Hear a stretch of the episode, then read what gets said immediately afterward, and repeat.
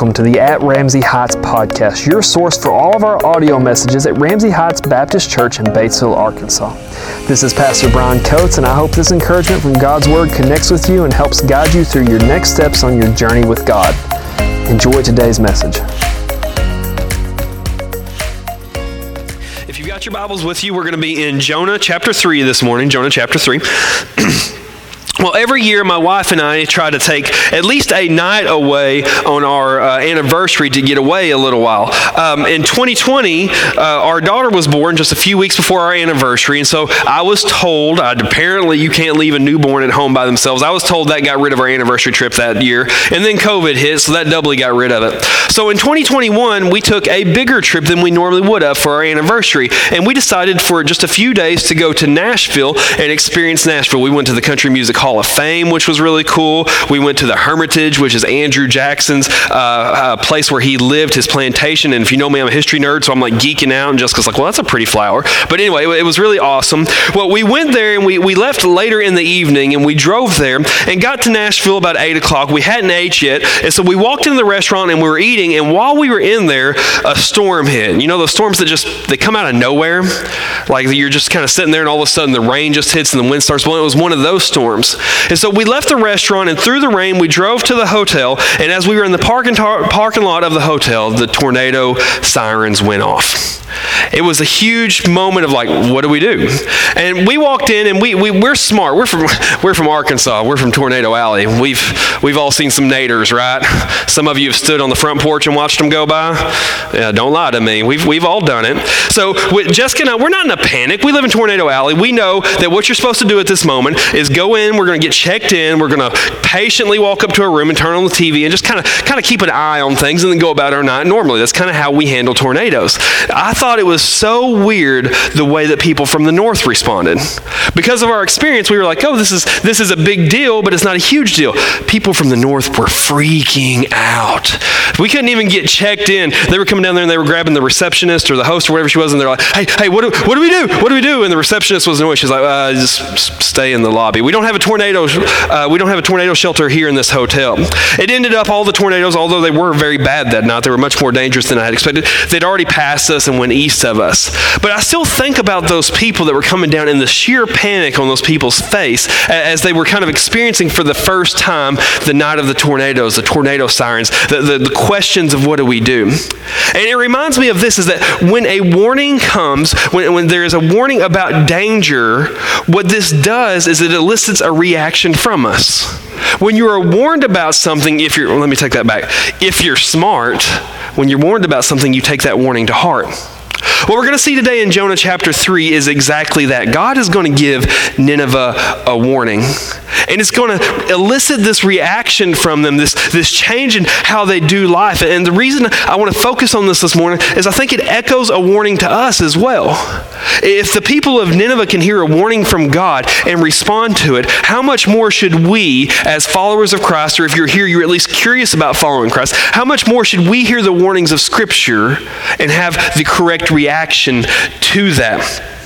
So, as we go into this, let me just give you a little bit of background. We're in a s- series called Fish Grace. We're looking through the book of Jonah. Now, most of you grew up and you know the story of Jonah, right? God tells Jonah to go somewhere. Jonah says, I don't want to go there. He runs away. God causes this huge storm to come up on him, and these people who were just so friendly on the boat he was on throw him overboard to drown in hopes of making God happy.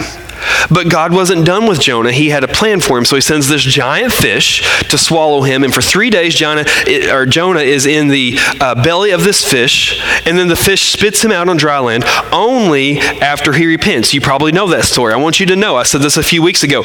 We believe that story to be absolute truth. That's not a parable. That's not a cool story. Like, we believe Jonah was a literal physical human being who disobeyed God, and God did the impossible, which is what God loves to do. Now, within that story, you probably know the facts of the story. But there's this undercurrent, this thing that pushes the story, which is Jonah's rebellion against God. God's grace on Jonah, and then Jonah coming to repentance. So, last time we saw Jonah two weeks ago, we talked about Jonah's heart of repentance as he was delivered from the fish. That's where we're at this morning. If you've got your Bibles open, read with me the first three verses of chapter 3. Now the word of the Lord came to Jonah the second time, saying, Arise, go to Nineveh, that great city, and preach to it the message that I tell you. So Jonah arose and went to Nineveh according to the word of the Lord. Now Nineveh was an exceeding great city, a, a three day journey in extent. Keep your Bibles open. We're going to come back to this. So, this story, completely put together, is a story of how grace and repentance go together. And what we're going to see with this first three verses here is there is a huge symmetry to the very first three verses of the book. Uh, chapter 1, verses 1 through 3. And we see a difference in how Jonah responds as he sees God's grace. So let me just explain to you, let me read it to you so you can see what I'm talking about. This is chapter 1, verse 1. Now the word of the Lord came to Jonah, the son of Amittai, saying, and then he gives the order. Chapter 3, verse 1. Now the word of the Lord came to Jonah the second time, saying. So Jonah is a prophet. He's what I would call a spiritual mailman.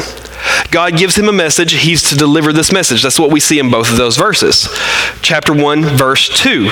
Listen to the difference. Arise, go to Nineveh, that great city, and cry out against it, for their wickedness has come up before me. Chapter 3, verse 2. Arise, go to Nineveh, that great city, and preach to it the message that I tell you. God's calling for Jonah has not changed, even though Jonah has been through this ordeal of being swallowed by the whale. We see the ver- difference in Jonah in the third verse of each chapter, chapter 1, verse 3. But Jonah arose to flee to Tarshish from the presence of the Lord. He went down to Joppa and found a ship going to Tarshish, and he paid the fare and went down into it to go with them to Tarshish from the presence of the Lord. Chapter 3, verse 3.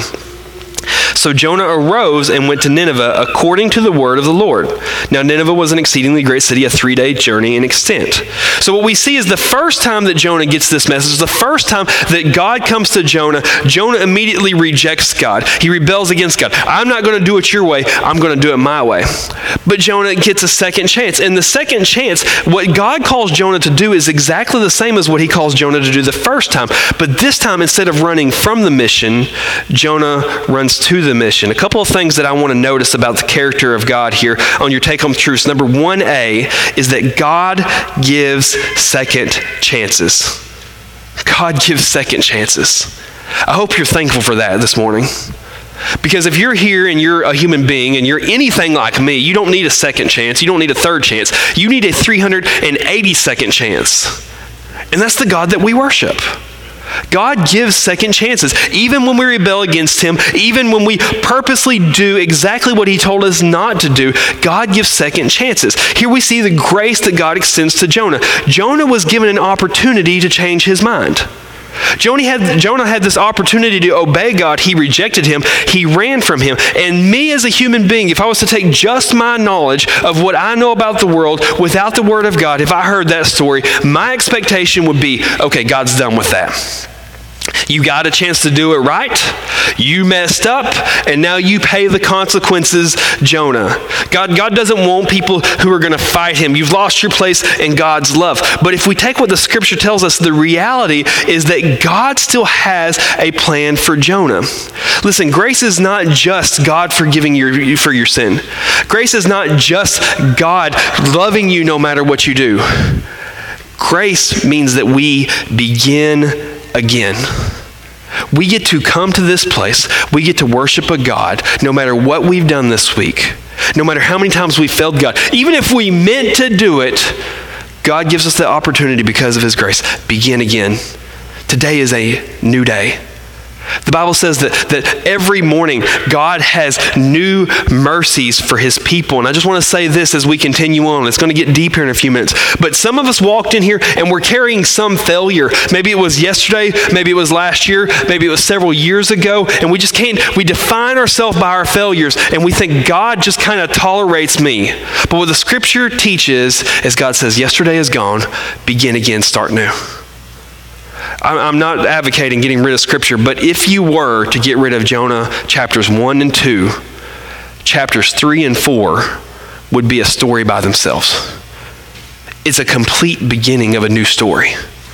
It's a complete difference as God allows Jonah the second chance. God allows you and I that second chance, that third chance as well. Now, with that, and I hope that's comforting to you, I also want to point out this about God. Point B on your take home truths God doesn't change his mind. God does not change his mind. God protects Jonah. He, he, keeps him. He has plans for him. But notice this God's expectations for Jonah are still the exact same as they were for, before. The, the delivering of the message that God had for Jonah, he required him to do it at the beginning of the story. Jonah goes through this rebellion. Jonah is punished. Jonah is delivered from that. And then God says, okay, now let's try it my way. We tried it your way, let's try it mine. He didn't say, you go, you go do you, you know, it's okay. God still comes back to the same expectations. Now, one of the things that we often get wrong with grace is because we like to live in grace. Grace is wonderful. But sometimes we get over a little too far into sloppy grace, and we believe that grace means that God just wants me to do whatever I want to do. God, God just loves me enough that all He really cares about is my happiness. And let me tell you, God cares about your happiness, but it is a far second thought away from your holiness. God's desire for us is to be holy, which is the only place where we experience true happiness. So God doesn't change his standards based on what we've done. He loves us through our rejection and our rebellion of him. But his standards for us and his expectations for us and his commands for us never change. The scripture says he is the same today, yesterday, and forever. So while we want to experience God's grace and we want to live in His grace and we want to take that grace and know how it's applied to us, we can't water down His grace. Because as He approaches Jonah, He gives him the same standard go to, or go to Nineveh and deliver a message. Now, the only two differences in chapter 1 and chapter 3, those first few verses that begin the story and that re begin the story, is not what God did differently. The only difference is Jonah's reaction. The first of it, Jonah, Jonah runs away from God but the second time, Jonah runs to God. Grace is the same. Listen, expectations don't change in the story from God. Jonah's willingness to follow them changes. And this is where we get the word repentance. Repentance is when we come to God and we say, Forget my way, God. I want to do it your way. I want to follow you. And we see a clear example of that. Jonah receives the same instruction the first time I'm going as far away from that place as I can. But after coming to repentance, when his heart changes, he says, Yes, God, I'll go where you call me. So, as we look at this, we want to define this morning we want to define what repentance is. We've talked a lot about what repentance is not. Here's what we want to do we want to give a definition to it. And I don't like math, but I also know other people don't like math, so that makes me think it's fun to make you do math. So we're going to do a math equation this morning, okay? Yeah. I love the excitement from you guys. Like, oh, okay, yeah. Here's the math equation. Your next take home truth, it's one of those ones with words and letters in it. Here's the equation for repentance repentance is a change of heart and a change of actions. A change of heart and a change of actions. Now, sometimes we believe that repentance is just a change of heart. As long as I feel bad for what I did, that's repentance. You're only halfway there.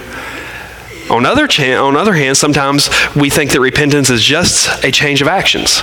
If I just make myself better, that's repentance. It's not repentance, that's religion and not the good kind. True religion, I'm sorry, true repentance is when something happens in our heart that we have a change of heart about how we live that changes our actions. We see this in Jonah. Jonah then goes to Nineveh. Now, at this point, we're going to pause on Jonah. We're going to come back to him next week and we're going to talk about all the other problems that this individual has. I love the Bible. It's like, let me tell you everything wrong with this individual and how God still loved him. We're going to pause on Jonah because for the rest of chapter 3, we see Jonah go and the scripture shifts the focus to Jonah delivering the message and the effect of that message. So we're now going to focus on the city of Nineveh. If you still got your Bibles open, this is verse 4. Jonah is now going on the city, verse 4, or going to the city city, verse 4. And Jonah began to enter the city on the first day's walk. Then he cried out and said, Yet 40 days, and Nineveh shall be overthrown. So here's the message that, that Jonah has to bring to this city is that God is going to destroy this city in 40 days. He brings this warning God's wrath is on you because of your sin. Because of the way that you've rejected him, because of what you've done, God is angry and God will deal justly with you because of your sin. And this is where sometimes it gets a little bit hard to understand. Because we just spent the first like two chapters of Jonah talking about how God is grace and God has love and God has mercy and He's patient. And that is all 100% true.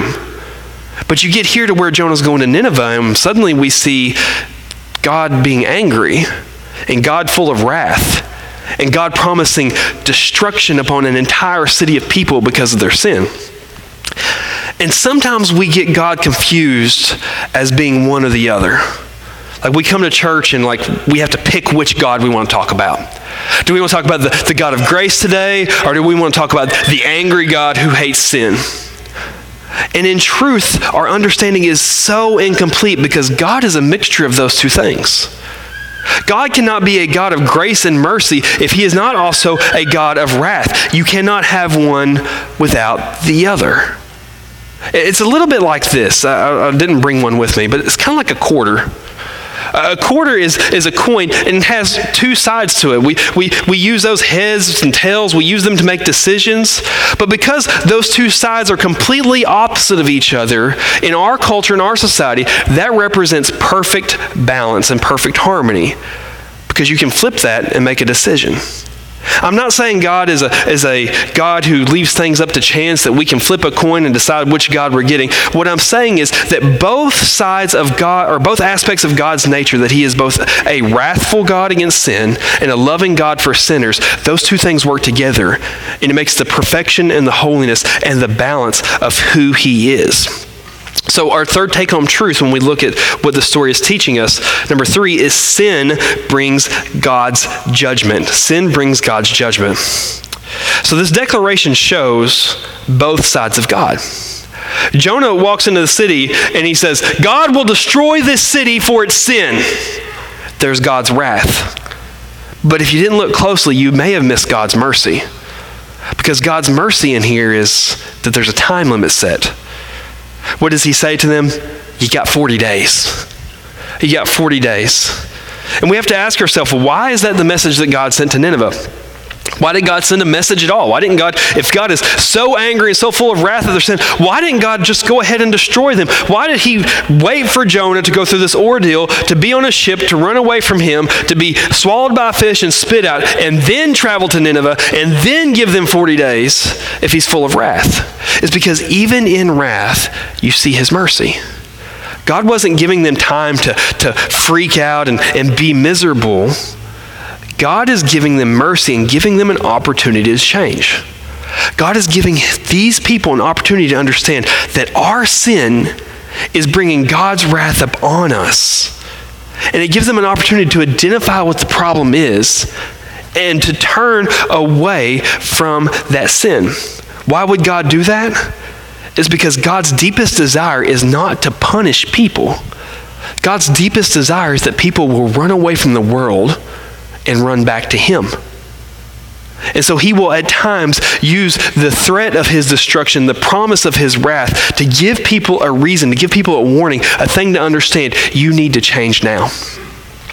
1 Peter 3 9 says this it says, He is not willing that any should perish, but that all should come to repentance. And sometimes in the Bible, God will pronounce a judgment on people, a judgment that He is fully capable and that He will carry out. But His desire is not to carry out the judgment, it's that the threat of that judgment will get people's attention and they will change.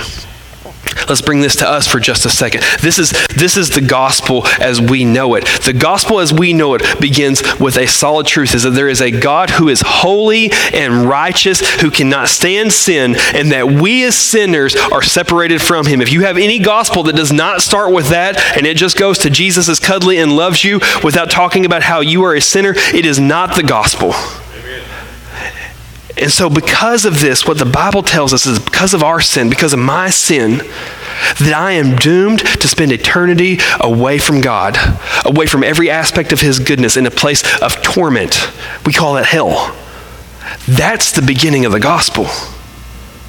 And that understanding of the, under, of the uh, consequences of my sin is what moves me to be, to be excited, to be ready to accept God's grace and His salvation. When I understand that there are penalties and consequences for my sin, that's my warning for me to move there. Does that mean that God wants to send anybody to hell? The Bible just told us God wants to send nobody to hell. His will is that everybody repents and comes to Him. But He still tells us if you do not, here's the consequence because He wants that to move us towards Him to move towards Him in faith and repentance. So there's a parallel here that this is the story of Nineveh, but it's also our story at Ramsey Heights. Let's continue reading. Let's look at the reaction from Nineveh. So Jonah finally walks into the city. He's walking through the city. He's yelling, In 40 days, God is going to destroy the city. Verse 5. So the people of Nineveh believed God. Everybody say, believed proclaimed a fast, and put on a sackcloth from the greatest to the least of them. Then the word came to the king of Nineveh, and he arose from his throne and laid aside his robe and covered himself with sackcloth and sat in ashes. And he caused it to be proclaimed and published throughout Nineveh by the decree of the king and his nobles, saying, Let neither man nor beast, herd nor flock taste anything. Do not let them eat or drink water, but let man and beast be covered with sackcloth and cry mightily to God. Yes, let everyone turn from his evil way and from the violence that is in his hands. Who can tell if God will turn and relent and turn away from his fierce anger so that we may not perish? We've got one more verse we're going to come back to. So let's look at Nineveh's reaction on your take home truth number 4a. The first thing that Nineveh did is they believed God in verse 5. Believed God in verse 5. If you spend a lot of time in church, you'll hear a lot of talk, put, or you'll hear a lot of time that we talk about the words faith and belief. And those two words in a church context are the exact same thing. What they really mean is that we have come to a place where we realize there is a holy God who has wrath against sin. We quote as church people the first Bible verse that we teach kids that they usually remember is John 3:16. For God so loved the world that he gave his only begotten son that whoever believes on him should not perish but have eternal life. And so we say this all you must do for salvation, all you must do to become a child of God is believe in Him, put your faith in Him. And what that means is that we come to a place where we realize who He is and what He has done, and we realize who we are in relation to that as sinners, and we turn to God and ask Him for that. Nineveh believes God. Nineveh has faith. Now, let's put this in just a second. Let's put this in historical context. You and I come to this story with our understanding of the Bible, with the understanding of God. And here's our understanding is that there is one true God who created everything. Any other quote unquote little g God is a made up figment of human imagination. That's the understanding you and I are reading this story with. So we're like, absolutely. Like, okay, they should know that God is angry with them. But for the city of Nineveh, they did not have that understanding. We are correct in our understanding, but Nineveh didn't have that. Nineveh was part of the Assyrian Empire. At This time it was the biggest city in the world of the biggest empire of the world. And they would have believed in many gods. If they had any concept of the one true God, if they had any concept of Yahweh, they would have just known him as the God of the Israelites. He would have been insignificant to them. He's just another God in a list of gods. And so what we have is, is here comes this Israelite, and he's saying, Listen, my God is going to destroy you. For the most part, that message would not be received in pretty much any town anywhere. That'd be the equivalent of somebody from India, part of the Hindu religion, coming to New York City today, walking up and down the streets of New York City and saying whatever Hindu god is about to destroy this city. We'd all think he was crazy. You see that on the news, like, oh, there's another nut job in New York City. Who would have thought that? But something happens in Nineveh. They believe God. They believe not only that he exists, but they believe that he is great enough that he has the power to destroy their city. And so, because of that, point B, Nineveh's reaction to God declaring his wrath is that they feared God. That they feared God. Belief will move us to fear. Not fears and trembling in my boots, but a healthy respect of who God is and His holiness, and a fear of His holiness. And because of that, we see this, this change in heart in them. It lists several things that they did, and they sound really weird, like they wear sackcloth and they're sitting in ashes, and it's like, what'd you do on Saturday night? Actually, that sounds That sounds more pleasant than watching a Razorback football game. Uh, you know it's coming every week. I give up. I don't even care anymore. Like, those are international signs at this time. Those are signs of warning. It's the equivalent, it's the equivalent of in our society when somebody we love passes away that we wear black to show this, this color of mourning and sadness. And so ashes and sackcloth and fasting, these are symbols that the people of Nineveh are doing that show that they are sad for their sin, they are mourning, they are in fear of what's about to happen. And when we come to a place where we learn, I'm a sinner and this is the punishment for sin, it should change us the way it changed Nineveh. The third thing that we see as they believed God and they feared God, point C, is they turned from their sin in verse 8. What was that equation I said earlier? You guys didn't know there'd be a test, did you? Is that repentance is a change of heart plus a change of action. We see the people of Nineveh go through this. There's a change of heart. I no longer want to, to sin against this God because I fear him. And because of that, when their heart changes, their actions change too. We see the king declares this is that collectively, because of this threat of God's judgment, he says, if sin causes this, we have to change. We have to turn from our sin. And his hope was that God would relent in this. So here's the truth if a human being, if you and me, let's bring it personal, let's get real for a second. If we truly believe in who God says He is, and we believe what He says is true about His wrath against sin, if we truly believe that, it will change us. And here's my biggest fear, and really the biggest thing that I wanted to drive home through this. Here's my biggest fear is that there are many people sitting in churches. There's probably some of us sitting here this morning who will claim that we have salvation because of our belief in God. But if you look at our lives, our lives say that we have no belief because there's been no change of heart and no change of actions.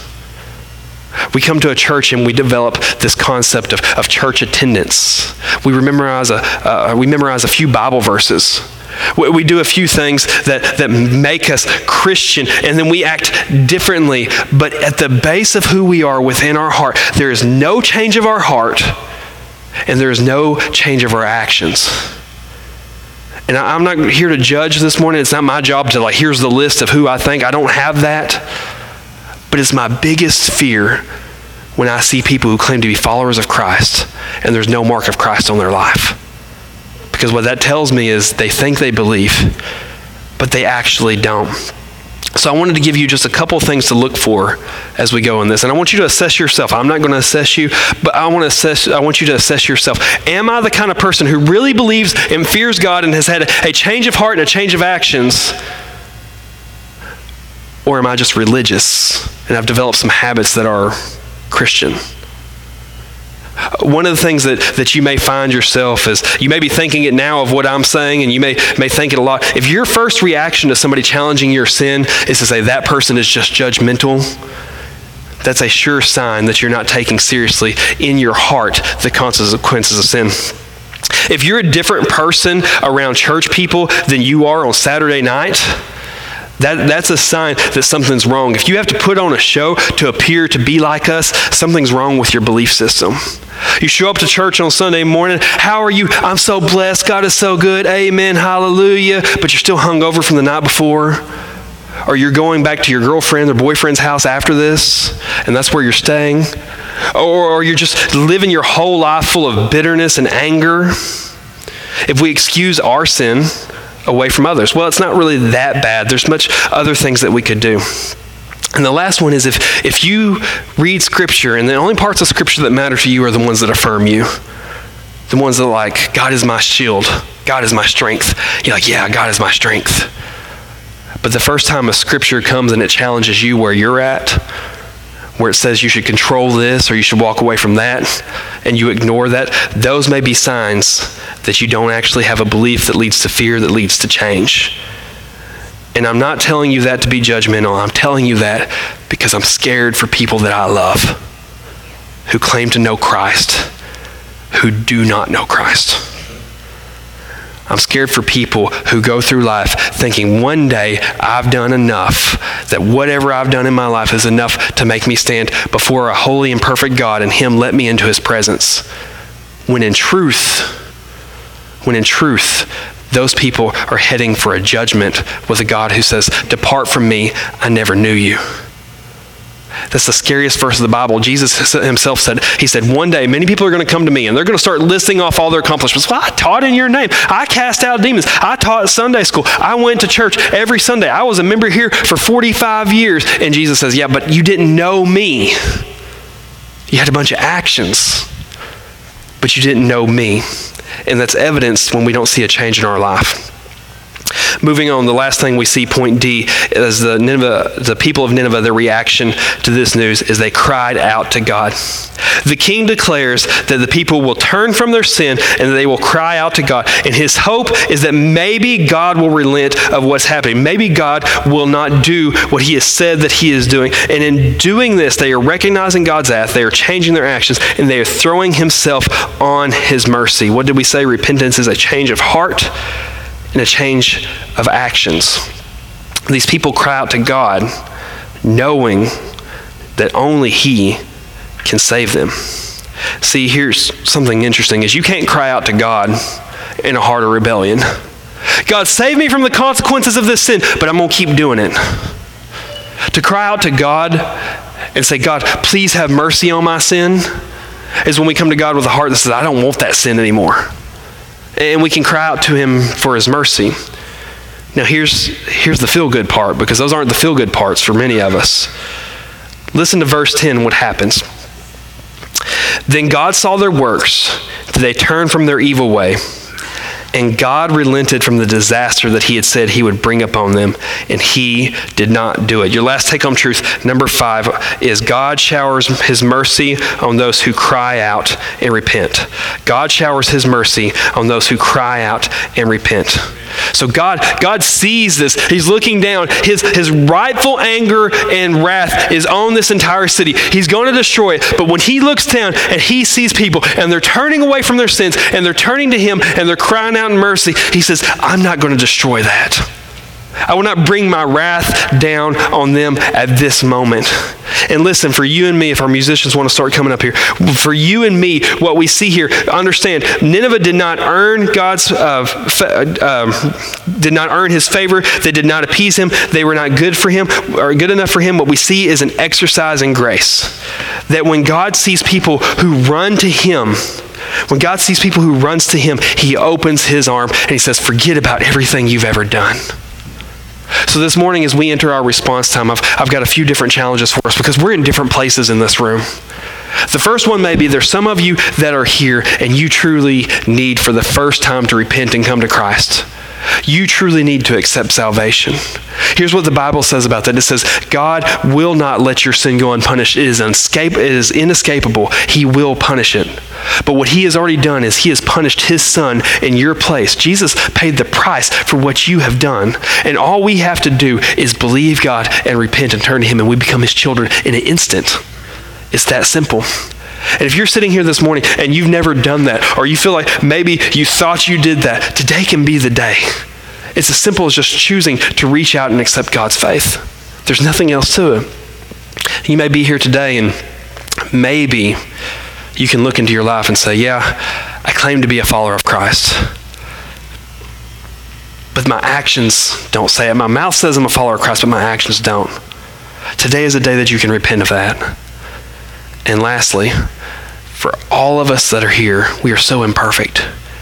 Each and every person in this room, listen, the people sitting in front of you and behind you, we all have that one little sin that we dive into again and again. And some of us fight that, but if we're being honest, sometimes we harbor it and excuse it. Today can be the day that we have a change of heart about that sin and change that action.